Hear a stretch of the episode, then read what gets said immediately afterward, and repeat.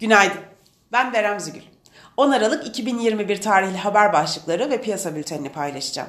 Hazine ve Maliye Bakanı Nurettin Nebati, manipülatif söylemleri ciddiye almayalım. Serbest piyasa bizim vazgeçilmezimizdir açıklamasını yaptı.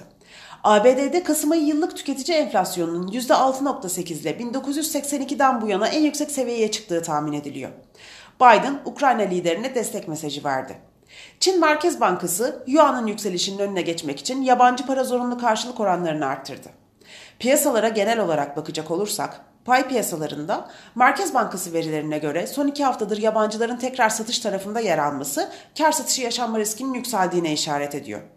Bugün yurt içinde işsizlik oranı verileri açıklanacak. Yurt dışında ise ABD'de açıklanacak tüfe enflasyon verisi takip edilecek. ABD enflasyon verisinin beklentilerin üzerinde gelmesi, Fed endişelerini artırarak yurt dışı borsalarda satışları güçlendirebileceğini düşünüyoruz. Borsa İstanbul kapanışına göre ABD ve Almanya vadeli endeksleri negatif seyir izlerken Asya borsalarında da satıcılı bir seyir var. Teknik analiz verilerine bakacak olursak gün içinde 2001 ve altına gerileme trade amaçlı alım fırsatı, 2080 ve üzerine yükselişler ise trade amaçlı kar satışı fırsatı olarak takip edilebilir. Viyop tarafında ise gün içi long pozisyonlar için 2183, short pozisyonlar için 2253 seviyeleri zarar kesi olarak takip edilebilir.